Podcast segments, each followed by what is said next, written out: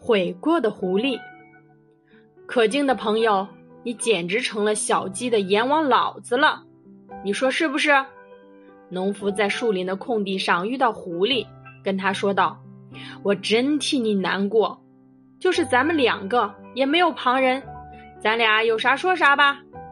说老实话，依我看来，你干的那个勾当啊，就没有半点好事儿。天还刚有点亮。”或者是天快要黑了，你就冒险偷上了。你自己明白，在吃中饭或是晚饭的时候，你在你的赃物旁边留下一堆骨头，算起来岂不是有上千只小鸡了吗？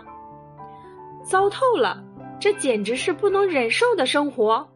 狐狸这样回答道：“周围的环境这样恶劣，叫我的肚子都气得发胀。”我吃下去的东西也消化不了，但愿你能够明白，我的心是十分善良的，真没办法啊，是为了照顾子女呀。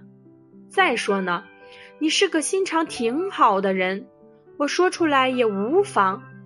我也想过依靠偷窃为生的不止我一个，然而干这样的勾当，我心里可难过的像刀割。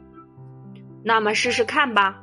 农夫答道：“如果你说的不是谎话，我愿意把你从罪恶的生活里搭救出来，让你老老实实的过日子。我雇你替我防备狐狸们偷吃我的小鸡。